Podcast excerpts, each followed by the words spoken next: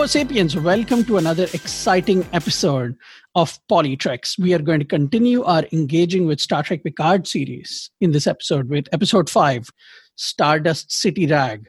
So, if you've been following the previous four episodes, what I, and if I'm lucky enough, a special guest will do, and we do have a special guest for this episode, what we will do is break down one enti- the entire episode that was broadcast earlier this week from Star Trek Picard. We'll go in in deep on the Easter eggs, metaphors, themes, and just in the most PoliTreks way possible, we'll try to connect it to the real world's politics and culture and society. And we have a lot of that today. I feel like Stardust City Rag had a lot of Easter eggs and connections and metaphors that I'm excited to get into with my special guest. But before I tell you who that is, I am delighted to tell you that we are part of the Trek Geeks Network. We are a Trek Geeks podcast. And of course, two people as weird as me and Barry would end up on the Trek Geeks Network. So that makes sense.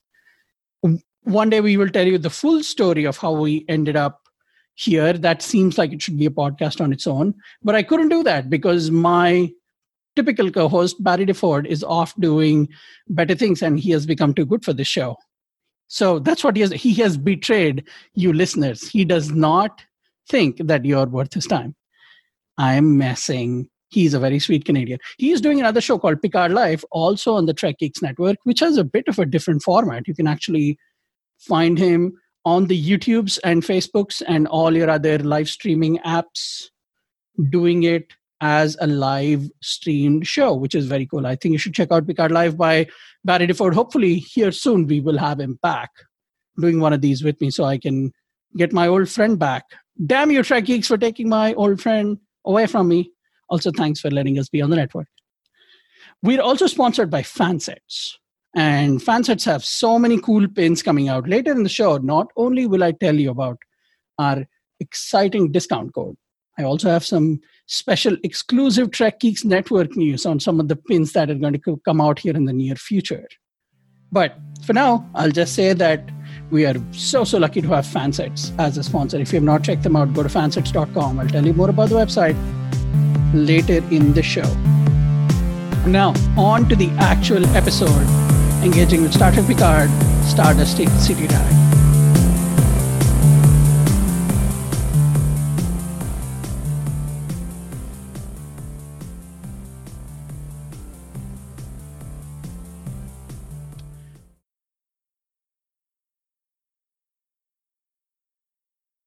All right. Well, we are back and we are excited. And when I say we, I mean, of course, me and a special guest. Now, my special guest and me have, we go back a ways. I know my friend that I will be introducing to you today from Literary Treks.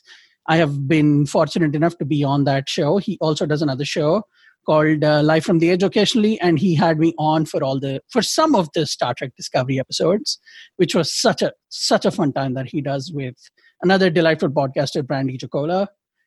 Without further ado, I am so, so lucky to have my friend, Admiral Rex, Bruce Gibson. How are you, sir? I'm doing well. You know, I find your listeners are worth listening to the show and having anybody show up. I don't know why Barry wouldn't would not show up, why he would do this to you and the listeners. It's just it's embarrassing. I just felt like I need to come in and save the show. Thank you so much. That means so much to me. I was missing a white man's perspective because we don't have that. We definitely Yes. do not have enough of that on podcasts. You don't get any more white man than I am right now. yes, uh, I have. I've not talked to my friend Bruce for a while in audio video form, and I've seen that he has grown a beard, a very nice peppered beard, and he has Mhm. grown his long hair. He is looking like Wolverine is ready to sit down and do a podcast with me. So I am excited and slightly intimidated. Yes, I'm, and I'm excited because this is my first time on PoliTreks, so I'm really excited about that. And this is also my first time on the Trek Geeks Network, so this is like a double whammy for me. Yes, I am so glad. You know, people usually say save the best for the last. I'm glad you saved the best for the first. Yes. And you're starting with the best. And if you end up on another Trek Geek show, a lot of cool ones, but this is the best. So, you know, welcome aboard, my friend. Happy to have you. Thank you. you. Thank you, and I'm I'm I'm just thankful that you know I can step in where Barry can't. Yeah. That's all. And if you want to tell us more about how much you think Barry is actually worth your time, and he's such a betrayer, a traitor to the values of PoliTreks, you can tell us that on at PoliTreks on Twitter. That is P O L I T R E K S on Twitter. You can also talk to us. We have a Facebook page, but I do not engage with it, pun intended. There's also a Camp Khitomer group on Facebook, which is, I believe, all about positive fandom from Trek Geeks. I do not use Facebook. Henceforth, I do not know and cannot personally vouch for these things, but I've heard a lot of good things. Are you on there, Bruce? Can you vouch for the goodness of these pages and groups? I am in those groups, yes, and I've gone to those pages, so I can vouch that they are good. Yes. Awesome. I am so glad to have you. All right, well, let's get into the actual show. It's just going to be a casual scene by scene. We just go through scene by scene. I'll share some facts with you, some things about the real world parallels to a Fenris Rangers type group uh, that might go back to pre Civil War times. And just crazy conspiracy theories about what the Conclave of Eight might be, and some interesting little Easter eggs that you caught, some that I don't think you did catch, that I caught, that I think I'm I'm excited to share and get your opinions on. Just so much goodness to get into. Before we jump into the scene by scene, what did you think of the episode Stardust City Rag? Also, tell us, you know, in this little discussion, tell us also how you've been enjoying the show so far and where Stardust City Rag ranks for you so far. Oh, the ranks. Oh, the ranks. I have problems with the ranks. So, okay. So, this episode, when I saw a preview of it, I thought, okay, this I feel like is going to be a lot of fun because just seeing Rios all, you know, pimped out with the hat and everything, I was like, oh my gosh, this is going to be so fun. I mean, it's fun, but it wasn't going, it's not as fun as I thought it was going to be. I thought this was going to be one of, you know, this one special funny episode. And it's got some fun to it, but it's a lot of serious moments too, of course.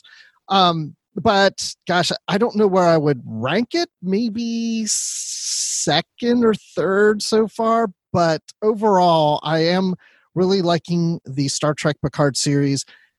I, you know, I, I have to admit, when we got to episode three, I felt that it was just kind of just stuck. Like we're still building the intro to things. And I was like, at that point, I was like, okay, I'm ready to get into this. I'm ready to move forward. And by the time we got to episode four, and now this one, I feel like it's really starting to pick up speed. And I hear from a reliable source of continue to pick up speed as we go along. So I'm excited about that. Well, that is great. I'm glad you have sources on the inside, much like the Zhat Vash inside the Tal Shiar inside Starfleet. it's it's very intriguing, and I liked how you set up that mystery. Not know, I- so inside, just kind of inside, looking in, not Oh. real inside. Yeah, yeah, we get it, man. We get it. You're hooked up. we get it. I am. Um, I'm mostly along the lines of how you felt, but I might have enjoyed the episode a little more because notoriously, I am the person who enjoys most of the Ferengi episodes. I am the person who enjoys most of the holodeck episodes, most of the mm-hmm. mirrored universe episodes. Anything that is color and light, I'm like a six month old child. You can get me get all my attention with things like jangling keys and lights and sounds. And this episode has all of those. So all we once- have to do is have Picard jingle keys, and you're you're good. I'm good. That's like I will give you my CBS All Access money for the rest of my life. You can just have it. And so I I quite enjoyed this episode. This might actually be my favorite after the pilot. The pilot Ah. still remains my favorite. Okay, But- so I was thinking the pilot is my favorite, and I was thinking of the fourth episode as being my second favorite. Like it might, it's it's close with this one.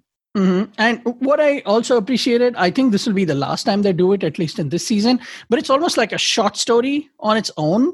You know, even if you really do not look at what happens next and where everything goes, you can still just enjoy the fact that for an hour you got Patrick Stewart in an eye patch and Rios's feather in the hat and Seven of Nine being the Punisher, just all kinds of cool things happening. We'll get into it. But anyway, so uh, now now that we are actually getting into the episode, so the episode starts with you know the standard last time on Star Trek Picard. Then you jump in and you go to this planet Vergessen.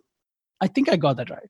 And in that planet, you go into this l- weird Nazi style mm, crazy experimentation lab that is supposed to remind you of just horrible things happening in the name of medicine. it's in the seven domes. Yeah. Yes, the seven domes, correct. And so you find Icheb on an operating table, but he's clearly hurt and close to death, if not all just moments away from it. And he is being operated upon live by now that is not Bjayzl, correct? Correct. Yeah, that's a different actor. I didn't know that at the time, but I've heard since then. It's And It's just uh, one of the one of the anatom one of the crazy Nazi style scientists who is just experimenting with Icheb's body, trying to remove all the Borg implants. Now, let's talk about a little bit about the about Icheb. This is the, if I remember correctly, this is the third actor to play Icheb, right? It's not. There were Is two it? before. I believe so. There were two before. I don't know. I just know of the one, the primary one, but you're right. There could have been. There was an episode where they went into the future and they show each Icheb in the future. Oh, yeah, yeah, yeah. You're right. Okay. In that case, yes, you're correct. So- I forgot about that. Yeah, I think it was shattered or something. I could be wrong, which is why I'm not being very loud about it. But I'm sure our fans will catch it and tell me about it. But yeah, so this is the third actor who plays Icheb, and I think he did a pretty good job just showing off the horror and the nightmare of not only being claimed but now being torn apart into pieces. I was Um, horrified. And oh yeah, let's talk about that. So, is this the goriest scene that has ever been in Star Trek? Oh, I, you know, I love this question. My answer to that would be yes, but I do a live show on YouTube with some other people, Dan Guthrie and Brandy Jacola, and uh, What is it called? uh, you know what? We don't even have a name for it. it's on the Kurt Tracks uh, YouTube channel. It's it's Kurt Tracks is Star Trek spelled backwards, and because we were doing live from the edge on Trek FM, we decided, well, they're not doing a live show about Picard. Well, let's just go on Dan's channel do a live show. And there's uh, we don't have a title for it. It's just it's just there. But anyway, it's on Friday nights at 9 p.m. Eastern, 6 p.m. Pacific. I, I asked that same question. I said, This is the goriest thing we've ever seen in Star Trek. And Brandy starts arguing that, you know, she thinks, oh gosh, you know, what's the episode? You know, uh, TNG with the parasite that goes in the guy's mouth and his head explodes. Sure. That one. And then she said the motion picture, which surprised me. She said the transport accident Mm, to her is the goriest, which is funny because that movie was rated G. yeah. Um, but in my opinion, yes, this is the goriest. I don't think I've ever watched anything Star Trek where I had to look away like I did for this. Yeah, and I think it's necessary to establish. I thought the gore was necessary, in my opinion, because the show is clearly not for children. They're not making it so the family can get together and have popcorn ready to go and the dog sitting next to you and watching. This is not that show. Well, you'd be surprised some families still might do that, but And that's okay. I, I appreciate and embrace all families that do all those things, but typical families would probably steer away from the show with its cussing and its dark themes and now this kind of gore. Uh, mm, those two scenes don't particularly strike me as horrifying. Uh, I think it's kind of subjective, but the one that I can think of, the closest that I could come to is Voq's skin grafting to turn him into Tyler in Discovery. yeah, that's a good one. Yeah, that would be that would probably be the closest one for sure. And it's interesting to me that there is again like a Voq like thread in this episode that we find out about that we'll talk about. Oh, but I should have said this at the beginning, but I'm sure our listeners already know. It's all spoilers, guys. Full Oh, yeah, spoiler discussion. Just spoilers, spoilers everywhere. Just make sure you watch the episode.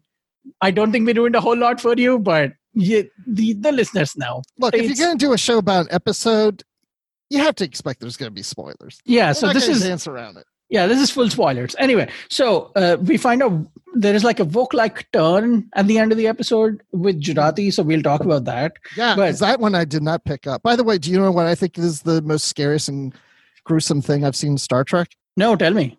And this is what I said in the live show. It's that scene where you see Worf in the mud bath and his his coat tee just barely touches the mud. It freaks me out. Ah, That that just freaks me out, people. Come this, on. The scariest and most gruesome thing I have seen in Star Trek is uh, Code of Honor. Oh well, yeah. Oh, I, I that one is blocked from my mind. I can't even remember that now. Code of Honor, Profit and Lace, just Yeah. all the all star hits. Those uh, scare me much more than what we saw here. So Well, I I think Icheb was watching those in the scene. I think that's why he was screaming. uh, I saw online that some people got mad about the gore, and I get it. yeah. Uh, what do you think? Was the gore necessary for you? Did you did you find that it was it added to the plot? Did you did you think that if they didn't do it, you would not have looked at the episode the same way? Look, here's the thing. I don't like gore, but you know, as you mentioned, this is a more adult type of Star Trek. Mhm. and it got its point across because Icheb is a, in a lot of pain. He's going through a lot of terror himself. So just being squeamish and looking at that, it's like you can feel for him. It's like, oh gosh, no. I mean, that's how he's feeling. I mean, is it necessary? I don't know if it's necessary that they had to do that. I think they could still kind of get it across, but it's more impactful that they did that and so it becomes even more i feel uh, you know my my emotions went more out to him because it was just so terrible. And just seeing the anguish that seven is going through too. Yeah but you know it, I, it's it's a weird way to start an episode. You know? Yeah, just going in like going i don't want to look at this you know? If people so far have not realized that this is an adult show, this is the scene that for them will be like, oh, I'm go-. either they'll be like, I am good, I'm on board, let's go, or they'll turn it off. And this is like, I think the make or break. If past this point you keep watching the show, you have no right to complain that, oh, this is an adult show. I never realized it. No, you saw this scene.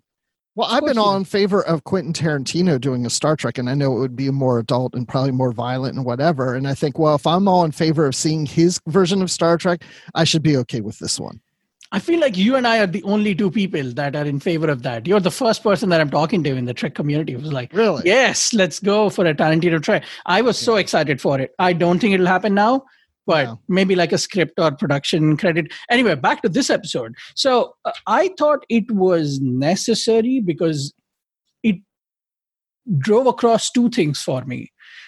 The first one was Seven killing Icheb. You can for to do it in that short an amount of time, you have to show what kind of pain the person is in. And I don't think you could have done that without the gore. And then the second thing is what she does at the end, which is her murder is justice route that she takes, which is completely opposite from what Picard is trying to do. And she's out on this one woman, no holds barred, I'm going to get everyone I can bloodbath mission, and she will not stop. And you can see why that hurts her so much because you've seen what happens at the start of the episode. So that's how I felt about it. And yeah, it was any, any other notes on that scene? Did you pick up anything interesting? Well, I mean, he's in uh you know the newer uniforms, and he has two pips, so he's a lieutenant. And Mhm. uh, the uniform is in command red, but later in the episode, it's mentioned about him being a scientist or being in the sciences. So why wouldn't it be blue? But you know, in as they say, my head canon, I just assume that he's just you know he may be a scientist, but he's going on the command track right now. Sure. Yeah, the biggest parallel to me when I saw all that was the Nazi experimentation that happened during the Third Reich's reign on Germany and the concentration camps. And I think Yeah. part of it is supposed to evoke that. It's uh, it, it I, that's how I took it. Yeah, and especially how that woman is just very casual about things. she's enjoying it. Yeah, Yeah, she's she's, not getting doing off anything to you know help him through the pain. It's just Mm-mm. like you're going to get the pain, and I'm just you know oh, I'm thinking about what I'm going to have for lunch later today. Yeah know, yeah like and that. she is not only she's it's a game for her almost like she's like oh where is that da da da like a node or something she's looking for inside and she's just pulling things out it was it's it's a gruesome scene and uh, i thought it was necessary please tell us what you think i'm excited to hear what everybody thought. Just keep it civil keep it respectful. I saw some people going after other people on this. It was so ridiculous. Just guys just calm down. We have we have we're living in an age where there are three trek shows happening right now. Like right now as we speak discovery season 3 is imminent. The lower deck season is about to come out and picard is happening. Just how can you be so angry and mad you guys? Come on Well, just- I mean, I would prefer no gore because I don't like gore, but I mean, I don't have a problem with it. If that's the direction they want to go in, that's fine. You know, you just got to live with it. yeah and it's like i believe michael chabon also responded to a comment of a facebook person saying, "Hey, but what the hell with the gore?" And he was like, "You know, we're not." We're not immediately saying this should be a gory show, but as a team, we thought this is what will drive the point across of the pain and the horror and that's why you kept it in. But really, if you think about it, it's maybe a couple of minutes. And you don't really see a lot. I mean, I, I think you think you see more than what you did. We talked about mm-hmm. this on the live show too, because you know there's this like drill or needle going towards the eye. It never you never see it touch the eye. Right. There's certain camera angles where you're seeing or you think you're going to see something, but it doesn't move to the other side of his face. It stays on the side of the face where nothing's happening. Mm-hmm. So really, the goriest thing that you are seeing is just when the eyeball is being pulled up. So it's not that. Believe me, I've seen The Walking Dead. It's not like that. I have that seen all the Saw movies. I'm a fan of those movies. Oh my gosh, no. Forget that. I, anyway. Anyway. So now we jump to the next scene, which happened two weeks ago. And it's on Freecloud. We go to Freecloud for the first time. And then we see Mr. Vup, right? That's his name, coming up to Bjayzl in this clearly what looks like a very fancy version of the Trek Geeks party at STLV. I hadn't thought about it that way. Yes, it, it is kind of like that, isn't it? I was, I was, I'll be honest, I was really disappointed that they didn't even leave like an STLV name drop anywhere in the back in that Blade Runner style zoom through they were doing. I was like, yeah. come on, guys, throw some love to the Las Vegas convention where you your biggest audience shows up. But hey, I'm I'm I'm disappointed now that we didn't see Bill and Dan in the scene giving out fan sets pins or something. You know? Yeah, just just saying fan sets discount codes and yelling at each other. Where are Bill and Dan? Where are they? This is my first time on Trek Geeks, and they're not even here. Ugh. And Barry, oh, everybody's just okay. Go on, uh, whatever, whatever. Bruce, you know what? I'm here for you, my friend. You are here, and you are the reason I'm here. Thank if you. I had to choose anybody, it would be you.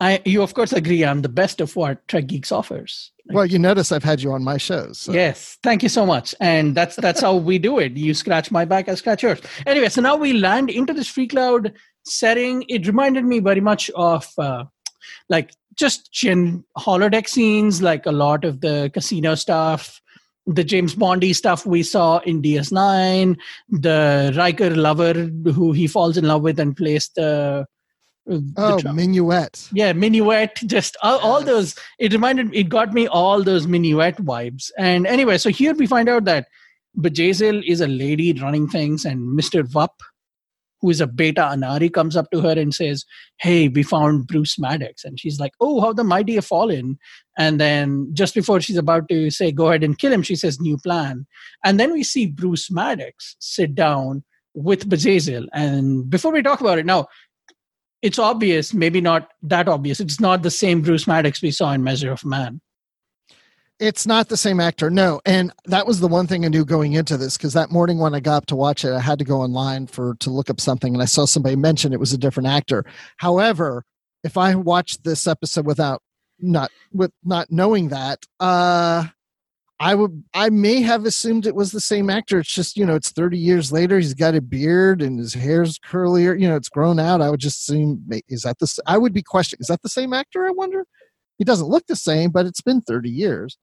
But regardless, I don't care because it worked. I mean, it, it's not like he's so different yeah that is true they have the same build and the way they they kind of look and yeah. you really don't remember bruce maddox that much unless you've watched measure of a man multiple times which i believe a bunch of people have but it's been so long you you can kind of forgive it and uh, he looks a lot different too which i think helps yeah and uh, i let's just say like for the casual person who is paid 5.99 just to watch picard and is not that deep into like tng they'll not remember that this is a different actor. They'll just oh yeah, it's a, yeah, and that's fine. Anyway, so they land here. What did you think of that scene where Maddox and Bjayzl talk to each other, and then she offers, she drugs him out basically. With after Tranya, he, I like that. That's a little Easter egg. The Tranya. Yes, that is it. Tranya or Janya?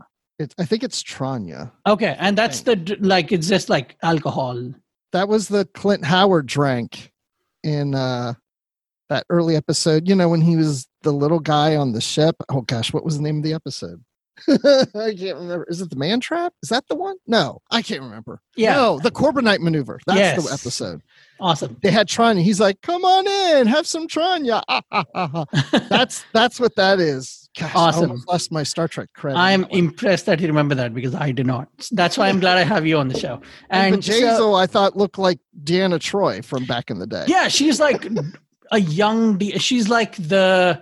She's like if the Deanna Troi from Face of the Enemy just became human again and then went down to Risa and began living her life there. yeah. That's what she looks like. look like that. Exactly like that. like it's that, it's yeah. it's incredible, and I really I like the bamboo thing she's wearing on her shoulders. Did you notice that the bamboo shoulder pads? Yeah, I was like, okay, that's supposed to make it look futuristic or something. I don't know, Mhm. but yeah. I I thought that was interesting too. It was so a couple things I picked up here. Now Maddox says as soon as he lands, clearly they've known each other in the past, Maddox and Bjayzl. That's why he trusts her, and he he shows up and he's like, "My lab has been destroyed by this molecular solvent."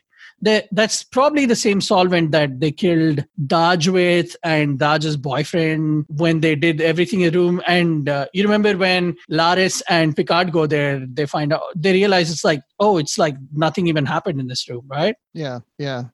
It is like that. I didn't think about that, but yeah, I think you might be right on. So there is, I think there is some kind of, he calls it a molecular solvent. There's some kind of solution that is going around with these Zhat Vash people. And I bet it'll come into play in the future. I'm sure we'll find out more about it. It was, that was kind of interesting to me. But anyway, find out she's drugged out and uh, she drugs him out and he just falls to the floor and she's just waiting. And then we cut away. What are you, any other notes on that scene? Anything you picked Well, up? just at the end of that scene, I wondered, is he drugged out or is he dead? I wasn't even sure if he was dying at that Hmm. moment. So I was like, is that the end of Bruce Maddox? We just get that scene? Eh, I don't know. Well, I thought that for a second too, but I remembered back when she was like, go and kill him. And then she stops up and says, new plan. So I was like, you could not kill him because this is an elaborate way to kill him. Why would you just bring him here and kill him? Yeah, like it was, true. Unless you, we find out more about who she is later And maybe the intention wasn't to kill. him. Maybe he was just allergic to Tranya and she didn't know. Oops, sorry. He was allergic. Oh, he's dead. Okay. Interesting. End of episode. Tune in next week. so now we cut to the study of Picard, his his study, his holo study, holodeck study, whatever you want to call it, on the La Sirena, and you find out that Picard and Seven are having a conversation. Picard walks into his room and Seven follows him, and she's like, "What the hell are you doing here, Picard?" I, I found her drink of choice interesting. How far she has come from Voyager. Yes. Wasn't it bourbon? Straight bourbon, I think. Yeah, it she was like bourbon straight up, and she went. She went from realizing just how heavenly cheesecake is. right. That would have been funny if she asked for cheesecake. That would have been perfect, man. I would have just about said this is the greatest episode of all time. If she if she had asked for cheesecake.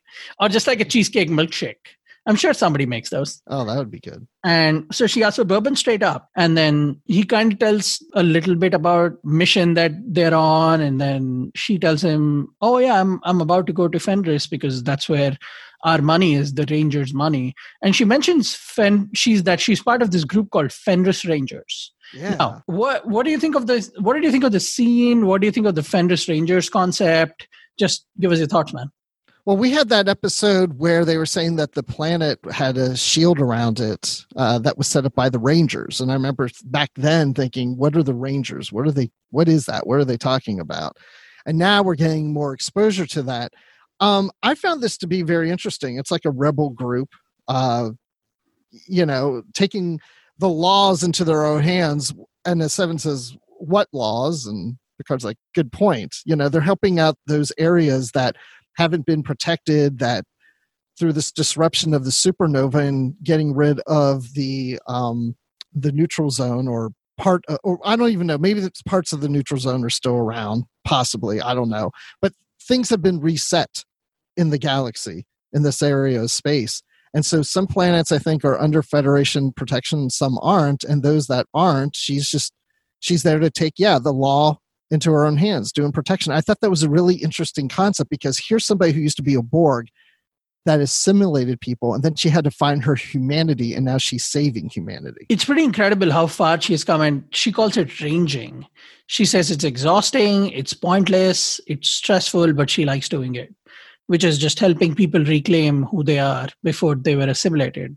Yeah. And th- this has obvious parallels to me in the real world to all the slave rescues that happened before the Civil War and the Emancipation Proclamation. There are so many, like Harriet Tubman is the most famous one, the, Mhm. the slave rescuer who would go out and rescue slaves after she got her freedom. It was just I, I thought that was such a connection to everything that was going on at the time. I found it interesting that Seven is the character they chose to do this with. They could have maybe gone a couple of other ways. Like I can see maybe Hugh doing it and just maybe It makes Hugh a lot of sense it would be Hugh, yes. because that's yeah because he's the character who we kind of have this conversation from the first time because if i remember correctly I, Borg happened before voyager even aired if, Right, I, if i remember correct. correctly Yep. so if I'm, I'm but i'm glad they chose seven because she's so cool like oh yeah. just how can we just talk for a second about how lucky we are that Seven's back? When she's sitting across from Picard and Picard is saying things and she raises her Borg eyebrow Yeah. with the so- implant, I was like, Yeah. how did I get this lucky? What did I do in my life to get this scene? To get Picard and Seven sitting and talking to each other. Yeah, and it also just to see Seven looking a little different. Her hair's down, she's in regular clothes, she's not in the cat suit, you know, Mhm. and she's more human. She's Yes. got more expression and uh and yeah to see the two of them together you know that's something we never probably ever expected to ever see you know at least as the years went on and on who would ever expect we'd ever see picard and seven and nine together in a scene i never would have expected Dude. that i only get that from the novels Just think about the if you think about the sequence of events that have led to Picard and Seven sitting across from each other in a scene. You have to think about the Kelvin movies happening and then the rise of TV, then the rise of streaming to a point where they could justify doing a show in which they could bring Picard back and then bringing Seven. Like this, the number of things that led to it all falling together. I feel like it's uh, it's. I feel like the Picard's portrait in the credits, which is like pieces coming together to form him. I was like, just how fortunate Yeah. that this, this is happening. It's it's and anybody who complains that oh yeah i have to pay for another service i have to pay to watch these these wouldn't exist if it wasn't for cbs all access they're doing the same thing they did when they launched the upn network. They put voyager on to be the flagship show to start a new network. And in the 70s before the motion picture paramount was going to start a new tv network and they were going to use star trek for that. So they seemed to turn to star trek to be that anchor that starts off a new network and bring viewers in and that's what they're doing with cbs all access. I mean i'm not saying we wouldn't have had another star trek show at some point but i think maybe even in 2020 if they hadn't launched cbs all access we'd be sitting here going oh could we get a new star trek on tv we'd still be waiting. Yeah it's it's incredible to me. And if you go back all the ti all the way to the original series one of the reasons why that show is so colorful is because they had all those buttons and panels so people would buy color tvs that's right. Yes because nbc was owned by rca and rca was selling color tvs it's like come on you guys just get you know i'm let's not let's not even go there. Like i have uh, so many things i want to talk about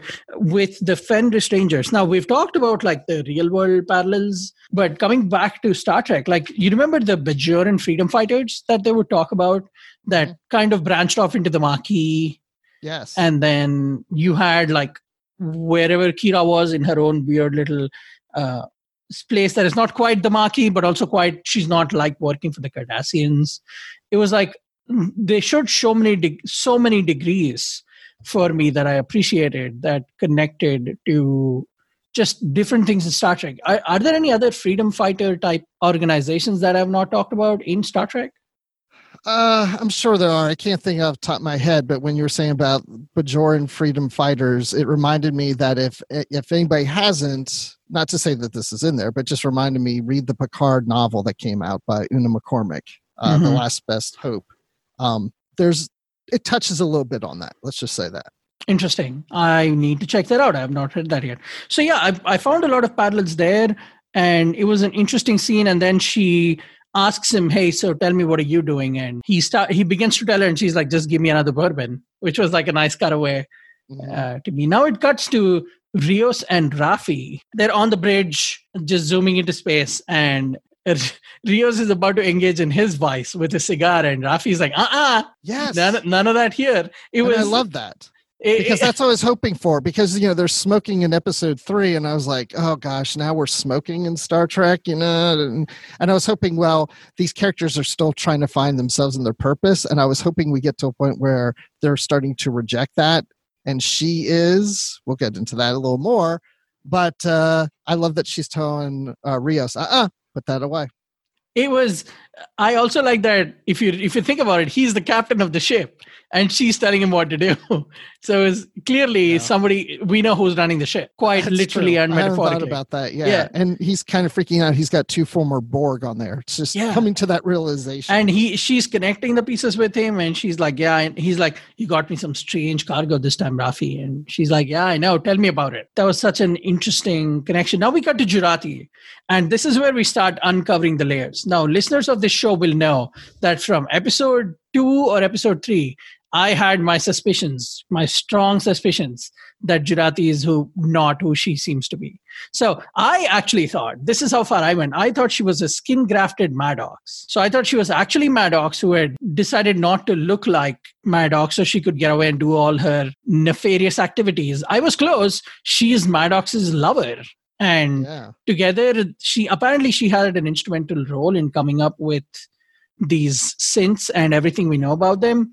So we got to this interesting video that Jurati is watching, and she's recording Maddox baking. Now, but just before I get into my thoughts of the scene, what do you think of this scene?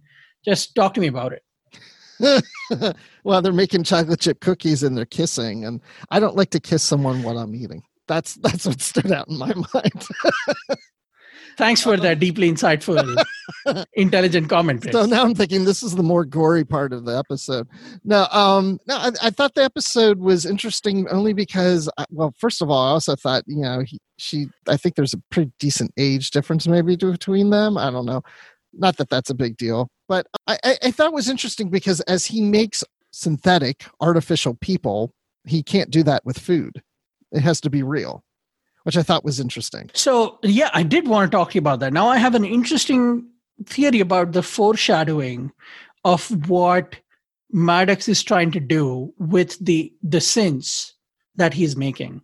Now, if you remember, Jurati says to him, You have replicated the flour, the eggs, the chocolate, but you're trying to put them in fire. Why are you doing that? And then he's like, Well, I don't like replicated cookies. So I thought that was a connection to going back all the way to Measure of a Man.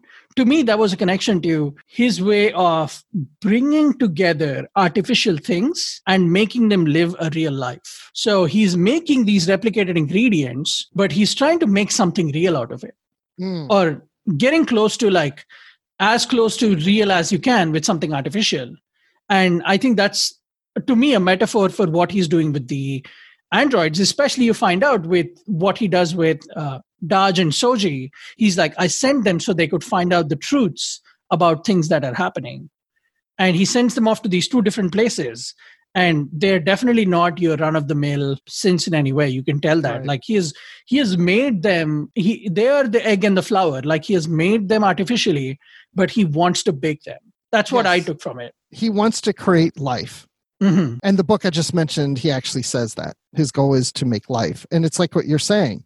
He can use synthetic materials, but you know, he then wants to use that to create something real, something that is living. And with the cookies, it would be the same way. It doesn't matter what the where the ingredients are coming from. He can replicate cookies, but he really wants to replicate the ingredients and use ing- ingredients to make and bake something real. Yeah, and that that was the that was the thread to me that was interesting, and uh, clearly she is kind of perplexed by it. And it's interesting that in the future people don't bake. I don't know what what's the future even like. Interesting if you can't bake. people pizza. bake. I just think that people get you know busy or whatever, and they replicate a lot of their foods, but then Yeah. they they bake occasionally. All right, okay. I will I will let you be the authority on this because I mean, that's what Neelix told me. Yes, I hear you, man. That is true. Neelix did say that. So from here we go to so Jurati has an emotional reaction. She cries, uh, and then you you see that they have like a romantic connection, and she's hiding it from everyone. So that's where they sow the seeds of oh, she's clearly not who she is saying she is to everybody. See, I still think I thought she is who she is. It's just there's something going on. Like I'm not saying that she isn't who she is, but there's something more going on with her that's not being that she hasn't revealed and hasn't been revealed to us. It's so let's let's get into that. I have I because I have another connection here. So then we go to the La Sirena bridge where all these ads come up on each of their panels. So it starts with Rios's panel and this repair guy comes up and he's like a I forget what alien species he is, but you remember the one the ones that are in blue and they have this line running down their face? Yes. I and I think can't remember what they're called, but yes, I know. and it's it's them, but Bolians? yes, I think so. And Oh man, I'm doing good tonight. uh, because he mentions Bolians too. He's like, oh yeah, we have Yeah. this Bolian stuff here, and uh, so he's like, he's holding this spanner, and he's like, you know, a captain should be aware of his ship. And then you cut to Picard, and they, the people, a lady's trying to sell him this grand experience in a hotel, and then You cut- come on, Jean Luc. JL, JL, do it. and then you cut to Jurati, who is being hit by a big robot, like a. Uh, best example I can come up is like the Real Steel movie. It's like an old Hugh Jackman movie. Yeah. a few years ago. And then you cut to Rafi, and it's like a venom leafy garden guy who's trying to sell her, who's trying to help her get snake bit or like get her that snake leaf. Now, here's something that I thought was very interesting. If you think about it, each one of those ads is very suited to the person that they're showing it to. hmm It's like a targeted ad to that person. Like if you think about it, all Rios cares about is a ship and being a captain, right? So of course they would sell him the repair. And then you Picard is all about the finer things in life and he wants to live this like distinguished, quiet life. And so they sell him this grand experience. Jurati deeply has this, even though she doesn't show it, I think she has this deep need to be like combative and be loud and would like belligerent Yeah. and so that's why she this big robot shows up for her and then of course we all know rafi's addiction Yeah. and so that's why that snake bit guy shows up to her and she refuses it.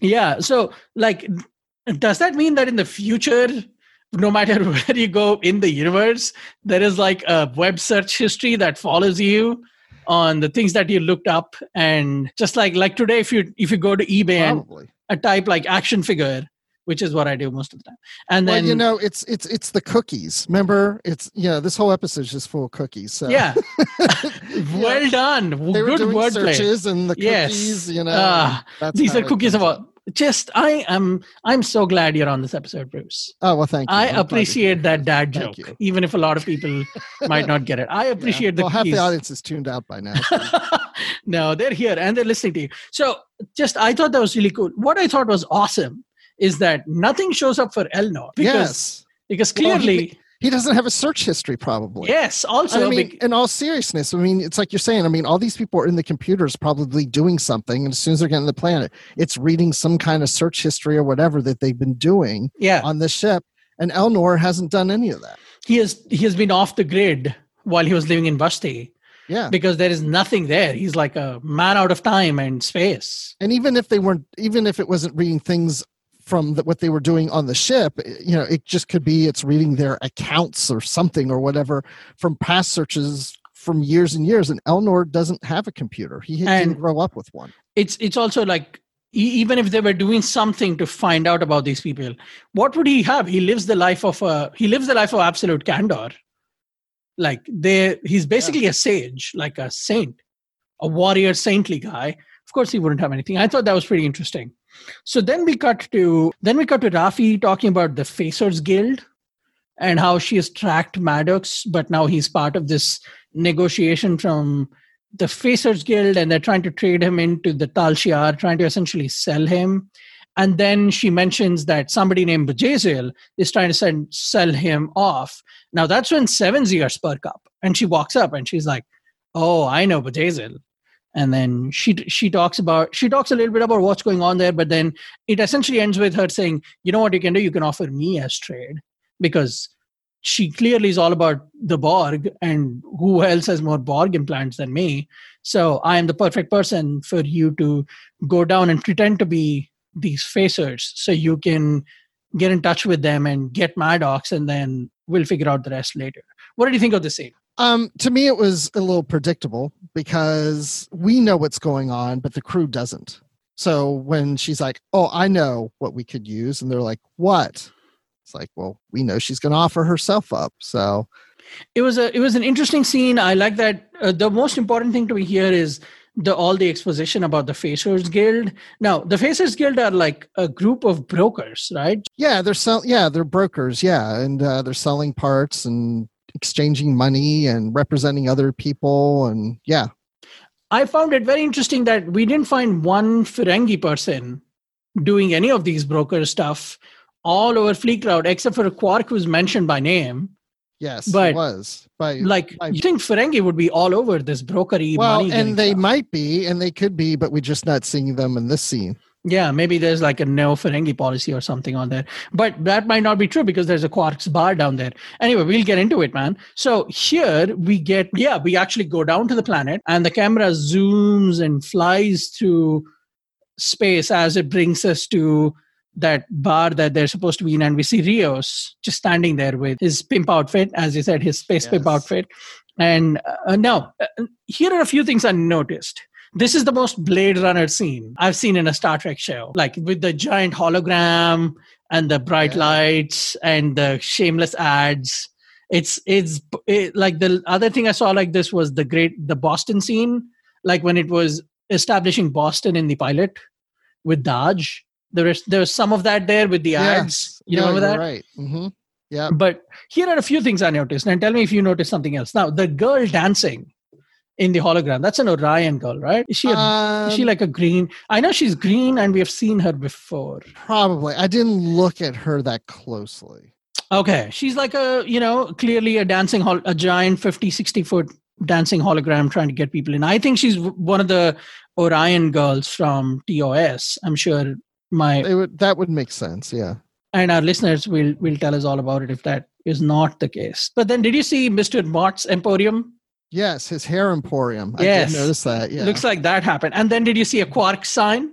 I saw quark sign. I also saw opposite of that uh, a sign that said dabo tables. Yes that is right. And so clearly quark's little ad that he shows. You remember in one of the episodes in ds9 he shows the quark's bar idea to Kira and they're like, ah, this guy. And then clearly that has become a thing. Well, no, I was just going to say that Dayton Ward released a travel guide uh, for the Klingon Empire for Kronos, and there's a Quark's bar. He so Quark has expanded his bar to other places. Ooh, I need to check that out. That's awesome. That's a that's a cool Easter egg. Uh, did you also notice that in the very corner of the scene there is a rule of acquisition? What is yours is ours. No, I missed that. So if you just before the scene cuts out, if you pause it and you look to the very right, there is a little in quotes it's like what is yours is ours. It's one of the rules of acquisition. It's like right there with the quarks uh, bar sign. That was that was pretty interesting to me. So anyway we find out that the crew is trying to get into outfits. What did you think of everyone's outfits? Like rios and picard and Oh, I love those because that's what got me excited about this episode from the previews from the previous week. It's like seeing them dressed up. It's like, okay, this is going to be this is going to be a fun one. Um, actually, to be honest with you, Rios outfit, I want him in that all the time. I, I, I think I want him to come back the next episode and say, I don't know, I like the look. I'm keeping the hat with the feather.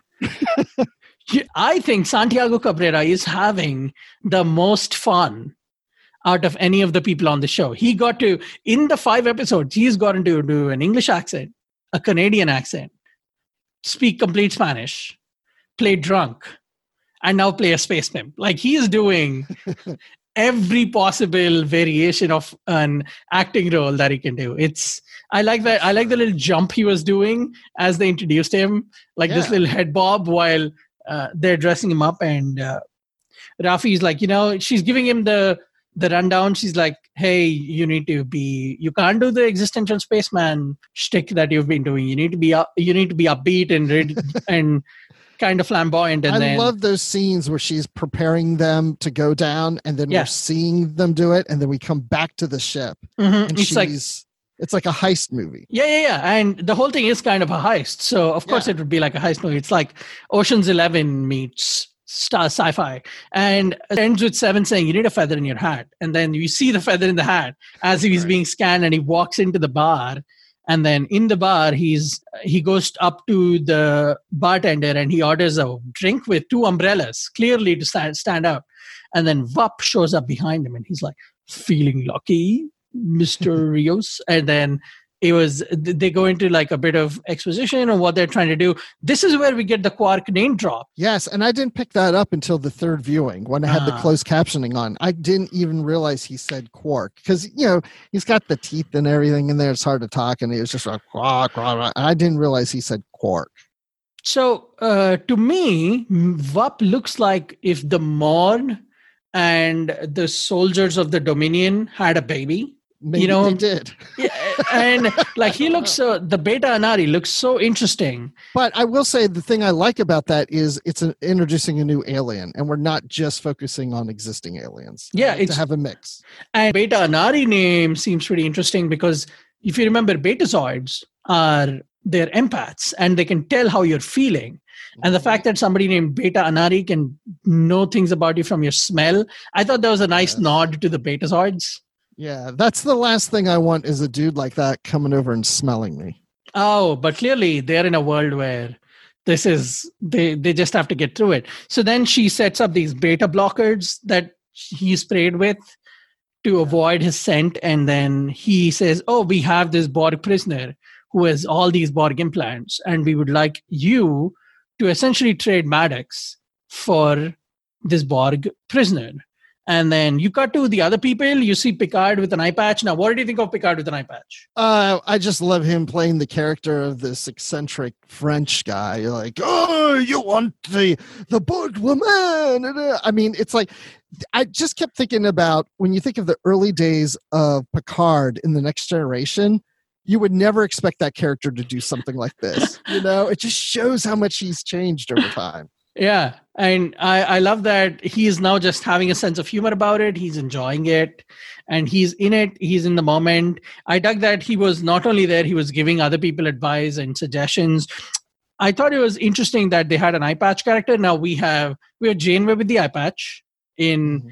if you if you there is a really cool parody show whose name I'm forgetting now, but Kate Mulgrew is plays a lady with an eye patch.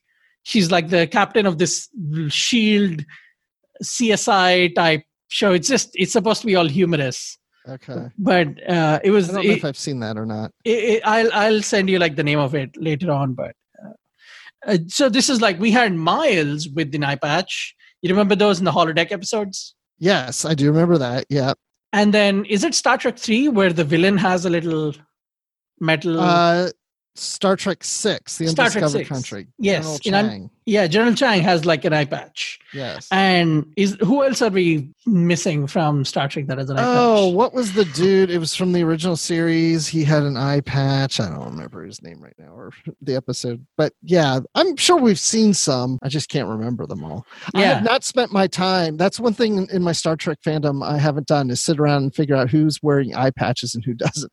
just like these are the things I think about when I'm on my sixth viewing. I'm like, I need to bring up who else wore an eye patch so we could do like a who wore it best. You know, I could see Tom Paris wearing an eye patch at some point. Sure, yeah, every every one of those guys. Like Yeah. it was. Uh, I thought uh, I like that. Of course, when it comes to who wore it best for me, it's Miles. You might say Picard with an eye patch. Uh, well, to to each their own. Anyway, from here we we essentially set up that they're all going down, dressed as different people.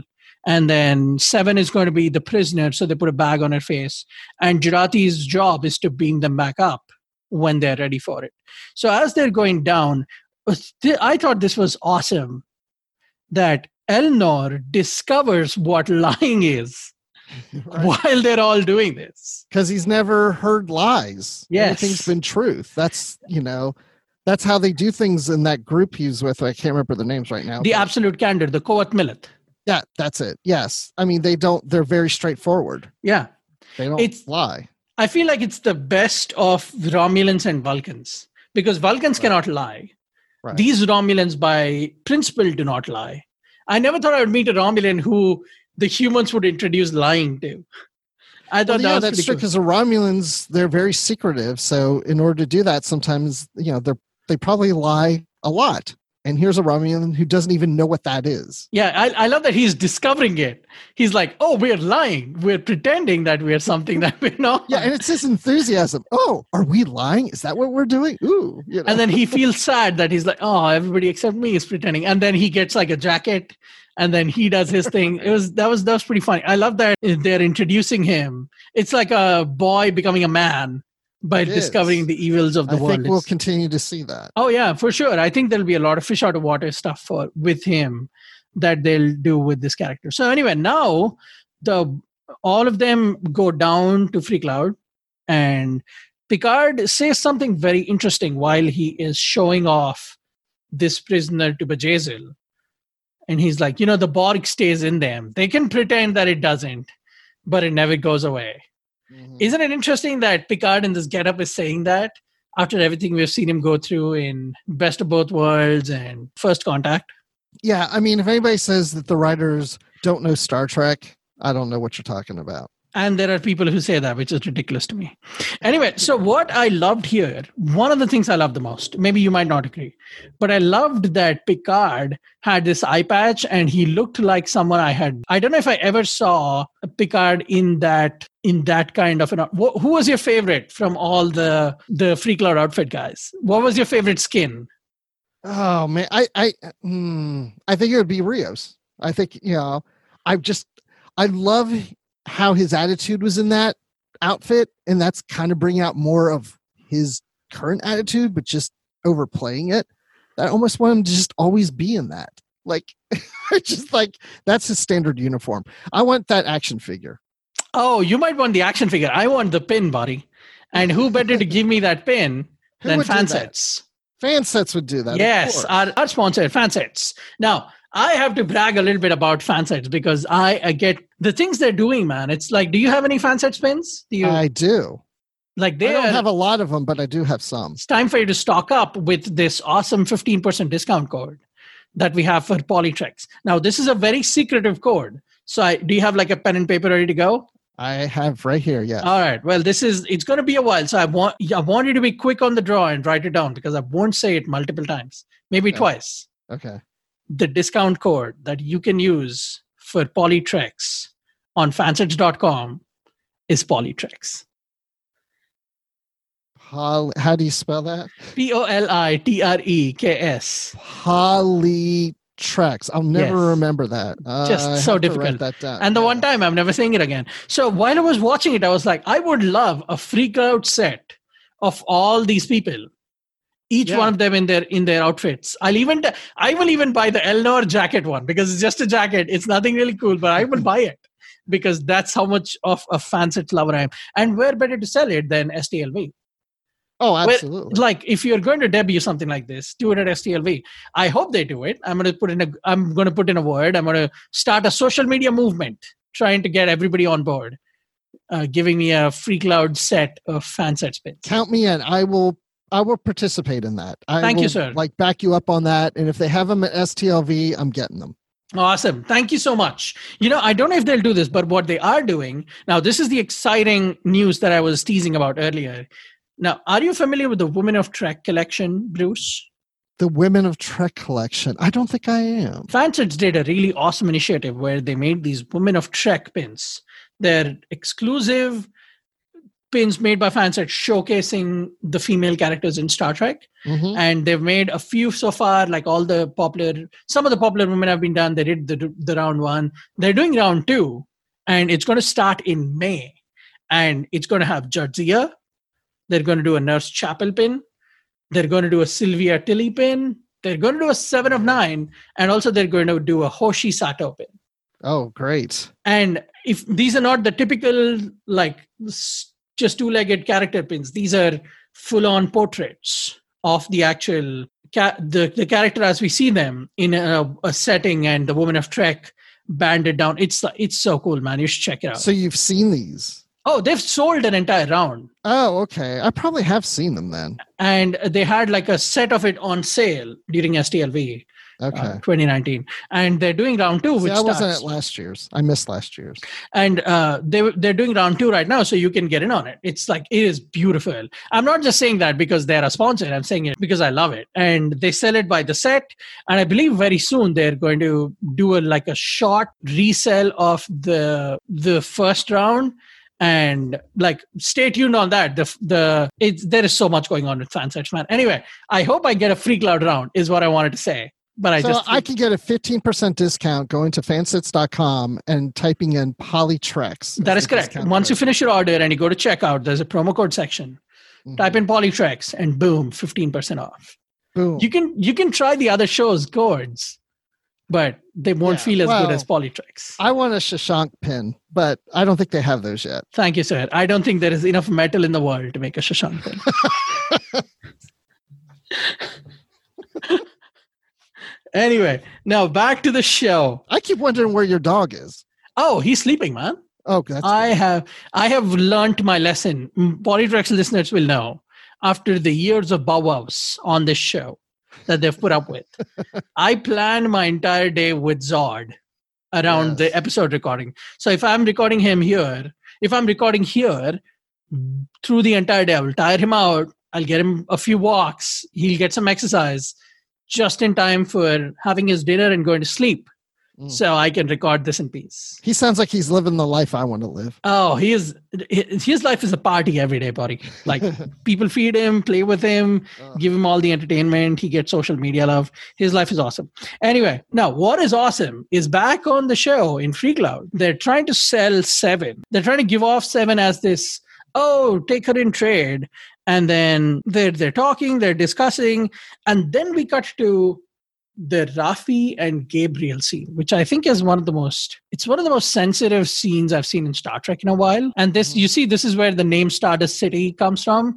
If you notice the name of that reproductive services that she's going to, it's called. Stardust City. And it was uh well, let's just talk about the scene. So the Raffi shows up, she goes, she's at this hospital clinic type place where she's walking in and she sees her son sitting a few meters away and she's just looking at him. And if we know this is her son because earlier in the episode, we see her looking at a screen of somebody named Gabriel Hwang That's right. yeah and she wipes it away as uh, Rios walks up to her. And so she walks up to him and she starts talking to him. And clearly he's not happy to see her. Like Mm-mm. he is he is dismissive he's rude he immediately wants her to go away and then it's such a she she's telling him I'm, I'm trying to clean up my act. I would like you back in my life. I want to be a part of your life. Well, it's like you say, he's not happy to see her, but he even mentions that if it had been years earlier, he would have been. we've talked about addiction in star trek in the past but never this deeply. Like not with a character who's living with addiction. Yeah, this is going to go on for a while. And the consequences of being an addict like Yeah. even if you think about addiction in star trek probably is like for an episode and then it goes away like one episode is there next episode people are fine like nothing happened Well, even on our live show, we were talking about this. You know, she's saying how she's clean, but I mean, we just saw just a couple episodes earlier, she was doing the whatever snake weed or whatever it's called. And, and that's the thing. It's like she hasn't been clean for long. She may think, I think the thing is she wants to be clean. She thinks maybe, you know, that she has hope now, that she has this mission, that she's getting back on track. But she Mhm. needs a little more time to get her act together. She can't just give it a week or two and say, "Okay, I'm clean, I'm sober, whatever. I'm, I'm I've got my act back together." It's going to take her some time, it's, and it's probably good that she doesn't reconnect with her son. I'm, I guess what I'm saying is, it's probably good he didn't accept her with open arms yet because I don't think she's really ready. Because even if they bonded, I think she would screw it up. So she needs more time. part of the reason why they went they drifted apart is not just because of her addiction but because she was kind of obsessed with the synths thing which is another addiction. She was obsessed. yeah That's and the problem. That's why her whole world crashed on her. She wasn't. She didn't have an addiction, but when she was obsessed with this mission that she was working on, when you know she got kicked out of Starfleet and everything stopped, she lo- and she'd already kind of ruined her family. right right She had nothing left. one of the things i was really wondering about is Yeah, you're right. She this became like she's an addict and she's looking for things to be addicted to. She's looking for purpose. Yeah, that, and- that was giving her purpose, which is the wrong thing to do. and clearly she it was more important to her this was more important to her than uh, her family which you see became the issue now uh, one of the things that in this conversation that she's having with him he mentions is the conclave of eight what is that do you know what that is Uh, no. Do you? No i i, I feel like it's a it might be a section 31 thing I don't know. I do remember that, and I was going to try to research that, and I didn't. i couldn't find like i typed conclave of eight star trek nothing showed up for me except for like she mentioning this How did he? Oh gosh, I don't know. it could be to me it felt like you know the the people who say things like oh 9-11 was an inside job like it's it, it felt to me like he was calling it like a conspiracy theory Yeah, no. like- I th- I think we're going to find out probably more about that then. yeah and that was and then sh- that's the thing she disagrees with him on and she's like it's a conspiracy it's crazy it's much bigger than any of us so it leads to like a stalemate he dismisses her but not before he she gets to meet his wife or lover Right. is she a romulan the lady I assumed she was a Robin. yeah like a romulan or a vulcan and she's pregnant and he's like oh we're going to have a granddaughter. You're going to have a granddaughter. And then she he they walk away. It was such an interesting um, touching scene that i am appreciative of it for. Like it's you know people talk about hope in star trek and how there is hope in knowing that or believing that we have solved all our problems and we become this perfect species 200 years from now. But I also think there is hope in that humans just don't stop being human. Like we make mistakes, mm-hmm. and the next morning we get up and try we try to keep ourselves from falling back down, and that's our life. And I thought that showing like this addict character and the life of life that she's leading is also strangely hopeful. That that's the kind of humanity that they want to talk about. Yeah, and you know that's the thing I like about Star Trek that it seems like in the future everybody's got their life put together. Like we're all got it straight and nothing's wrong with us and we all get along. At least you know Roddenberry made that vision essential to the crew of the Enterprise D that everybody has to get along. That's what they do in mm-hmm. Starfleet. That doesn't necessarily mean all of humanity, maybe more so in Starfleet, but we're not perfect. And it is about what we do to overcome things. So we're going to stumble, we're going to fall, let's see if we can pick ourselves up and not just ourselves, but what others do to help that. And I would like to see this crew helping Raffi through this. I'd Yeah. like to see Picard doing something about it, that it's the support to get you there. And I'd love, I, I hope we get to see some of that. And she mentions it too because clearly she needs help. And she talks about it the first time we really see her in her conversation with Picard. She's like, Why didn't you ever come and see me? Not to, to like meet me as a crew member, but just come and talk to me. Like she needs she needs the things that an addict needs. And mm-hmm. you're right. It would be awesome if somebody in the show, because clearly her family has abandoned her. We don't know who her husband is yet. He's not around. And it's I, I hope something comes out of it. But anyway, back to the show. So this happens, and then Bjayzl pulls the veil off of the prisoner's head down in Freecloud, and it's seven. And she says, "Oh, it's nice to see you, Annika. Essentially, and then everybody's like, "Whoa, what's happening?" And then she, the, Elnor breaks the ice. Is like, "Are we still pretending?" And he's like, "No." I th- and then Picard says, "No." I think everybody's finally being themselves. Thus, all of them realizing that they were kind of played by seven Mhm. and this was seven running like her own little game now what was interesting to me is uh, so she calls her as annika not seven so it seems like after voyager she goes back to annika That would make sense to me. I kind of expected that, but I also feel like the fact that they have Picard refer to her as Seven of Nine when we first introduce her is to kind of help the audience understand who she is. yeah But you know, in the novels, and I know the novels aren't canon or whatever, and they're going a different path than this. You know, she started going by the name of Annika. So, Mhm. uh, you know, as she's reclaiming her humanity, she's adopting that name. But at the same time, I can see her keeping with the name Seven. But the fact that she lived close to or near this woman or whatever, but we find out the, they have a past that maybe she was going by the name of Annika, or maybe that was just something that those who were very close to her would call her. yeah and we do find out about this past because Bjayzl kind of infers that she infiltrated the Fenris Rangers Yep. and in the name of ranging she found people to pick up and sell off which is so dark and so dirty and it was such a turning point for me. Like that makes the character irredeemable to me. Like I don't know how you make a character better from there. Like someone like Bjayzl, she's so happy doing the shady thing she does. Anyway, Seven gets a hold of her neck, and then Picard says something like, "Oh, murder is not justice," you know, right? Like you can't. And that's such a Picard thing to do. If Kirk was there, I imagine he would have just straight up punched Bjayzl, knocked her face off. Oh, I think he may have pun- he would punch her, but he wouldn't murder her. Yeah, and then he would just be like, he would just walk away. Probably he'll be like, "Do whatever you want. I I don't have time for this." But Picard, the the eternal believer and uplifter, he's like, "Oh, you know, murder is not justice. Like, you can do what you want to her, but that's not going to resolve what you're trying to do." And then Rios walks in with the pragmatism, and he's like, "You know, if you kill her here, there'll be a bounty on all of us, and Mhm. we'll be fine. But Picard and Elnor will be toast." And this is right after Rios kills Vup, Mr. Vup. Yes, and he sh- he does shoot uh, Vup just to like bring the advantage back to their side. Well, because Mr. Vup actually pulled out a weapon and was getting ready to shoot or do something, whatever, to Annika and Picard or whatever. Yeah. So he saved them by doing that. That is right. And then uh, then we got to like back on the ship where Jurati is having like a crisis, and then you later find out what the actual crisis is, which she's like kind of talk, psyching herself up. But uh, they so they see Maddox and Maddox is fine. And then uh, before everything goes down, Seven's like, no, no, go. Uh, Rios is like, hey, so we need to do something. We need to get out. And then Seven's like, yeah, let's beam out of here. Uh, what did you think of that scene? Like, did you? Uh, now this is where the episode becomes a little weak for me. Like it's a little too happy-go-lucky that nothing happens to any of these people who just infiltrated this giant citywide network that But they got out running. easy. They were able to beam back up. Is that what Yeah. you're saying? Yeah, yeah, yeah. Uh, that didn't bother me. I mean, that's typical Star Trek too.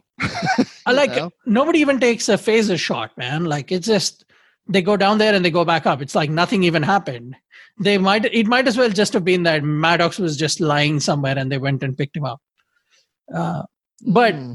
like they, to me that was where the episode became a little weak i was like you know they're on this planet that is supposed to be uh, what's the the crappy planet from the last jedi which is the uh oh, like Canto Bight. yes i i did not like that movie that's a whole other episode but i did not like Oh, that we movie can talk about that some other time. Yes, but yeah, it's like Canto Bight, where and you can. One of the things I appreciated was the two people who went there, they have they're out of their element, like they're running the whole time. And Yeah. then here, all these people who have never shown up. Maybe Raffi has some connections and stuff, but none of the other ones have ever been here.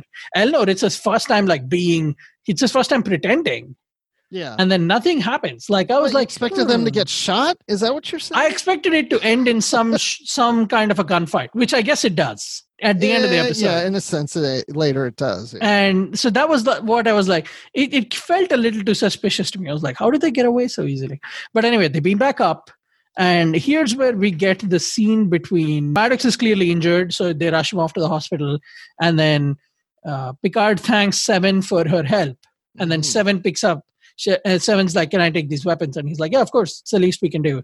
And as they walk as she walks away they both see face to face. And they have this incredible conversation about what it means to be ex-borg. Yes. and uh, seven asks him so after everything that happened with you do you think you you have reclaimed your humanity from the borg and picard's like yes and then seven says all of it and then picard says no but i am working on it no, and says we we're are- both we're both yeah, working. on we're it. both Yeah. working on it and then Yeah. seven says every damn day of my life Yes. that was such a i think if this entire show ended here i would have been like we got that man i am good that was worth my money If you were going to sell a Star Trek fan to watch the show, just show them that scene yes and say, you know, here's Picard and Seven of Nine interacting with each other, discussing how they were both former Borg and how Yep. they're dealing with it and reclaiming their humanity. Mhm. and That was so great. And even before that, when she's asking about the phasers, you could tell he's a little hesitant. I mean, he's agreeing to it, but I think he's also knowing, okay, I I'm not going to be able to stop her. She's already determined to do what she's going to. He knows what's going to happen, and she's he's allowing it. yeah and this is not had this been tng he would have probably found a way to stop her and she would have stopped but this is a Picard that is now discouraged from Starfleet. And he knows that not everybody's going to listen to him and that his way of life is not the way of life that everybody leads.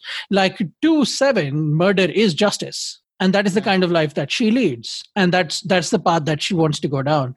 And he ju- he is such a this is the Picard now. He just he helps her do it because she helped him out. He's like, you know, a transaction for a transaction. And I, I love the Does turn that that disappoint you that this Picard is different? no i love it it's because that's kind of what happens at like if you if you think about what happens to people toward the end of their lives there there's a reason why their youth and their middle age becomes so nostalgic to them because they change as people. Like all the people that today we think are old and bitter they were at one point these young and hopeful people that were the bright future of the world. And if you think about it th- those are the same people that today are old and bitter and, and complaining about the young. Yeah. and that's not who picard is but he has come to a point where he knows what battles he can win and what battles he cannot win Yeah, and he knows when he can change someone and when he can't. right and he he changed elnor he knew that he could do that and he did he knows he cannot change seven so he does he tries once and then just steps back And I would also kind of think that maybe there's a part of him that hopes that she will do the right thing. That maybe she has the intentions of going back down with those phasers and going after Bjayzl. But I think there's also a part of him is like, maybe she won't do something. Maybe she'll change her mind. You know, he can't make it for her.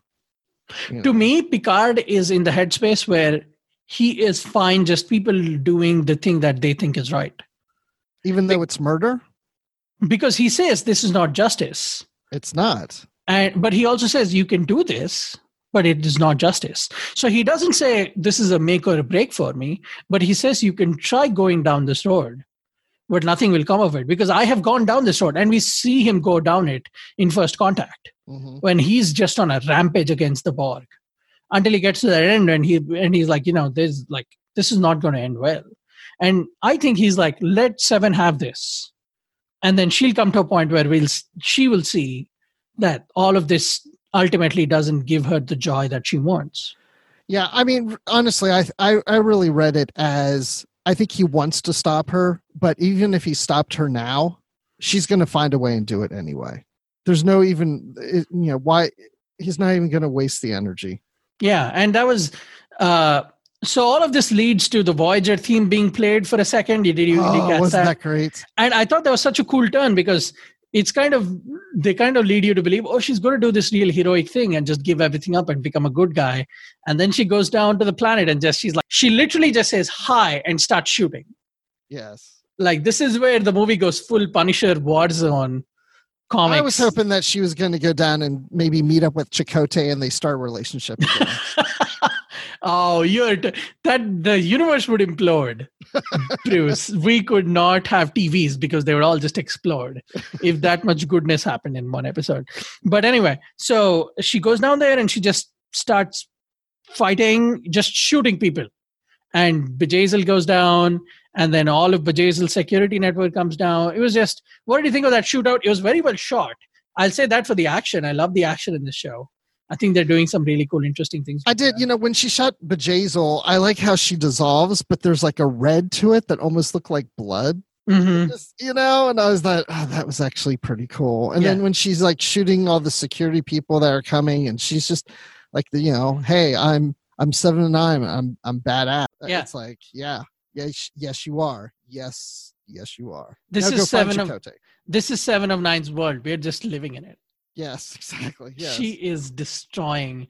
She's just on a rampage. but I think and- we'll see her again. Oh, of course. I uh, one of the reasons why I think we will see her again is because if you go back to the very beginning of the show's PR campaign, they did like interviews with her and Hugh and uh, Jonathan Del Arco, and she's talking about how she helped Jonathan Del Arco on set. hmm You remember that? And if you connect the dots, they wouldn't have been on a set together had they not filmed things together. That, So- that's true, yeah. But also in this episode, she did give Picard like a little card. If you need me, Yeah, contact me. So that that's a little little hint. I bet he will contact her once he's on the artifact. and he's at his wits end and he needs He'll be like, I found Chakotay. I'm kidding. I'm sorry. I'm obsessed with the Chakotay. oh right now. i get we we can all we can They're all the- tell that's an they're not the worst. They're they're kind of the worst Star Trek couple, really. But anyway, so uh, well no comments there. Anyway so moving on. Now we leave seven there for the moment. Then we come back to maddox on in the hospital of the ship. And he and picard are having a conversation and they essentially talk and maddox finds out that picard knows about dahj and then he says oh yeah there's a twin. Her name is soji. She's on the artifact. And then he's like picard says hey so we need to we need to save soji what can we do? Why and he's trying to find information and he's like uh, maddox says yeah i sent her to the artifact uh, and then i sent uh, dahj to earth or Mhm. just like and then eventually to okinawa if things had gone there and then she's like to find out the truth because there are lies upon lies. Yeah, the ban too. He says, yeah, to find the truth, the ban lies upon lies, it's so what he's obviously talking about the Zhat Vash. I and think more. yeah, and he's talking about and he says he doesn't know what is happening. So if I understand correctly, maybe I'm completely off. So did he create these two to find out what the Zhat Vash is and how they can help? Um, ah, gosh, that's a good question. I I didn't think of it that he created them for that reason. I figured he created them and then sent them later for that reason. Like I don't think he created them to find the truth. But I don't know.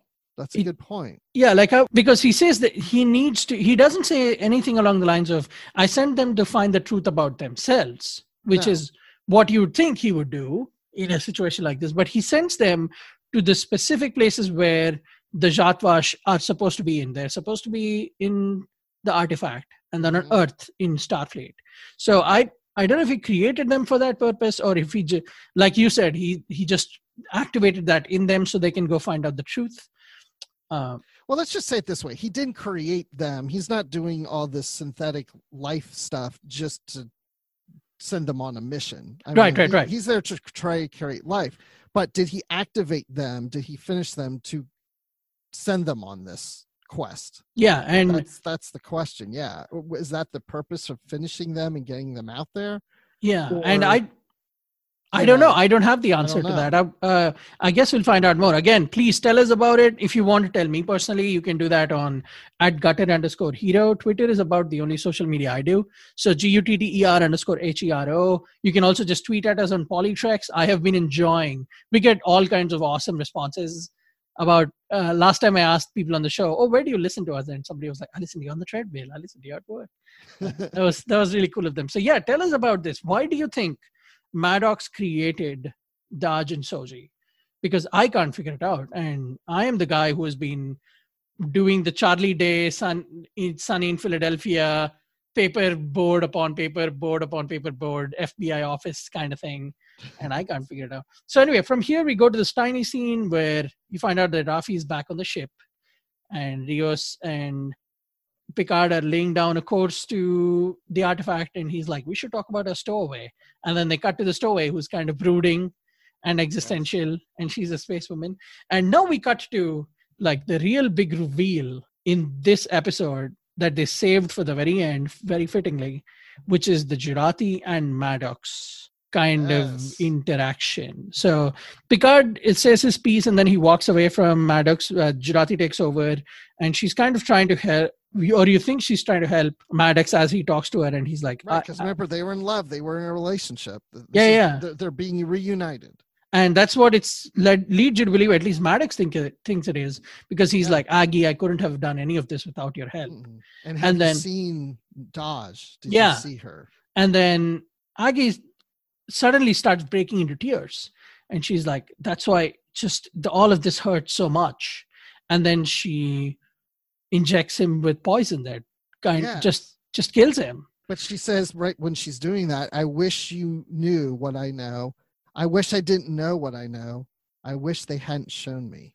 Yeah. And so like, what does that mean? now there are again so many days and just drops or or really nuggets of information that we find out about. So is she talking when she says they, does she mean Zhat Vash? I, you know, honestly, well, at first I don't know. Uh, Very possibly, but I somehow think it's the Federation because you know when we saw um, Commodore O, Yeah. I feel like there's something connected there. I think Yeah. Commodore O showed her something. And whatever Com- Commodore O did convinced her to get on the ship and go to this place, kill Maddox, and then continue to follow them on the artifact to wherever they're going to put an end to all this. I guess to kill Soji, so they Uh, could yes, I would think so. so they could continue doing what they're doing. But why Anyway- did she find the need to kill Bruce Maddox? W- That's another question. I don't know. Yeah. Uh, Probably so the he d- wouldn't have a chance to save Soji because you'd think the guy who created Soji would have some kind of an advantage going in. So she maybe wanted to kill him or just stop all these synths altogether. Again, another question I don't have an answer to. But I also So feel many like questions. he knows some information too that she's killing him to protect, not to be revealed. Yes, and that might have to do with the way Soji and Dahj were created. Just Mhm. so many, so many crazy connections, and this was uh, again. People listening to the show know that I I knew you can kind of if you watch it with the same pessimism and cynicism that I watched it with, you, and you're suspecting everyone. I feel Jurati was like one of the most obvious ones to be evil. What did you think of that turn? Are you surprised at all? Are you taken aback? Did you expect it? How do you feel about it? I, I I think I was surprised about that scene. I, I wasn't quite expecting that to happen, but I'm not surprised that her character would have done that because I think from that episode when she shows up at the chateau and she sh- shoots one of those uh, Romulans, and she's like, "I'm joining you. I'm coming with you," and knowing that that happened shortly after she was confronted by Commodore O, I thought, okay, she's probably there for some other reasons now. Mhm. Um, again, I don't think of her as a villain necessarily. I just think that uh, she's been exposed to something and she's on a different mission. And you know, and she killed Bruce Maddox, which of course is murder. But now she's the third character in this series to kill someone in this episode, because we had Rios kill, and we have had Seven kill someone, Mhm. and now we've had Jurati kill someone. it's where it's going to be interesting. The show is at its halfway point, so they did this big reveal at the which is halfway point. amazing. Yeah, we're only we're, we're only at the halfway point now. Like I expect this to go on for a while. And gosh, we're already halfway through. And I'm excited to see where it goes. This, like I said, for, like before I close, I'll say this was one of my this is my still my favorite second favorite episode. I like I said, I have the attention span of a six month old. So if you throw lights and colors and funny dialogue, I will be in there for And it. jiggle And- those keys. Yeah, Yes. like Picard with the iPads was like them jangling the keys, just saying, "Hey, watch it." Right. And then I watched it, man. I really enjoyed this episode. Again, the evil turn happened, so we'll find out what happens next. So, did you catch anything from the preview of on the next Star Trek Picard? I don't even. There's like a the music box. I saw somebody open a music box, and then uh, Narek kind of reveals Soji's truth to her by putting her in this enclosed chamber, and she starts punching her way out of it. Yeah, It I was- remember seeing the clip on the Ready Room of a young Soji. Ooh, I have Or not she seen that. Yes. I have not seen Ready Room yet. I, I I usually do that, but I that was one I dropped, so I need to go back and watch it. Good one, my friend. I will check that out. That'll be interesting. All right, buddy. Before we get out of here, any any other notes on the episode? My gosh, we've covered so much, and I, I have notes here. The only thing I would mention that we did mention is the EMH. You know, he showed up a couple times. Yeah. Which was, I mean, we briefly kind of mentioned it, but again, I feel like that EMH is just there to be deactivated. Well, I feel like well, that he is in a lot of way, but there's there's going to be something interesting with him because he did show up right before she killed Maddox, and he Yeah. was ready to. Oh my gosh, we need to do it, and she deactivated him. Yeah. So I can see him talking to possibly Rios and saying, "Well, I could have saved him, but she shut me off." And then Rios might say, "Well." She told me she wasn't in the room when he died. You know, there's going to be something with the EMH that's going to clue the rest of the crew that something isn't quite right with Ag. That's what I'm thinking. and we'll we will stay tuned for it we'll come back here and do this again. Uh, Bruce is doing his unnamed live show that you can find on Dan's network, I believe. Is, yeah, isn't that great? An unnamed show. It's yeah, so it's just the you're like your podcast is like the nameless from the nameless, yeah. which is what uh, the Borg autopsy people call the. You remember that on the Gray Zone yes. when they're operating and and she's like, "Oh, these are the nameless," and so she's like, "Why are you calling them the nameless?" And he's like, "Yeah, that's a name. The nameless is a name. So that that's, should be your your chan your live show's name is the nameless. It's the nameless. The nameless, the nameless live show. Live show. Yes. and uh, I'm writing that down. Yes, please give me proper credit. And I will. I will. I hope I cannot wait to have you back, my friend. It was such a pleasure having you here. You've redeemed uh, the white guys on the show for me after the terrible experience. Oh, thank I've you. I'm glad Barry. I can represent. So. and uh, just so so happy to have you. Uh, now, uh, before we get out of here, where can people find you? Tell us about all the interesting, fun things you're doing. And okay, well, besides that live show, which I said is Friday nights at 9 p.m. Uh, Eastern, 6 p.m. Pacific. Uh, I don't know how many Fridays we're going to do that, but we're at least going to do it through this season of Picard. Uh, and that's at Kert Rats. That's Star Trek spelled backwards. That's the channel on YouTube. So check that out. And then I do literary treks on Trek FM, which is the official Star Trek books and comics podcast of that network. And we have Una McCormack coming up on a March 15th episode to talk about her Picard novel. Uh, we had Mike Johnson on, who's a friend of yours, that came on to talk about the Countdown comics. Uh, that was a couple episodes ago. So we're we're covering it all. all awesome. That sounds even, delightful. Even Kirk Fu Manual by Dayton Ward. That episode comes out March 1st. So check that one out. It's a fun oh, show. yeah. And then uh, then I do the Star Wars report. I'm not on as often anymore. I'm kind of taking, you know, taking less of an active role in that, but I am going to be on that occasionally, at least once a month. So Star Wars Report. And then Dan Gunther and I are coming out with a new podcast, hasn't launched yet, but it's called Positively Trek. And we're taking a positive view, like this show does, but we're taking a positive view of Star Trek, all the series, the novels, the books, products, conventions, fandom, gaming, whatever. We're, we're covering it all. And it's just, you know, two guys hanging out just you know talking star trek stuff so that one's coming out follow that on twitter at Positively Trek. I'm on Twitter at Admiral underscore Rex. That's Admiral with a little underline and then Rex. Awesome. People can find me on at gutter underscore hero. That's G U T T E R underscore H E R O. You can find this show on at PoliTreks. Also, throw in a like and a follow for Trek Geeks, which is our network that lets us do all kinds of crazy things here. And you'll be you if you think we're crazy, you have to listen to some of those insane Trek Geek shows like Trek Rewind, the Five Year Mission podcast, and this dumb show called Picard Live that Barry is doing. Ugh. And then the Trek Geeks yes. podcast, which is supposed to be the flagship, but that quality just keeps dropping. And that's why PoliTreks is here to keep things that, up. That's why I'm on PoliTreks and not the other shows. I had to go to the best one. Thank you, sir. Thank you so much. I appreciate that so much. And until next time, you guys, make sure you listen to our shows. Make sure you stay tuned and enjoy Star Trek Picard. Enjoy Star Trek fan and be positive and respectful and live long and prosper and onward to Star Side.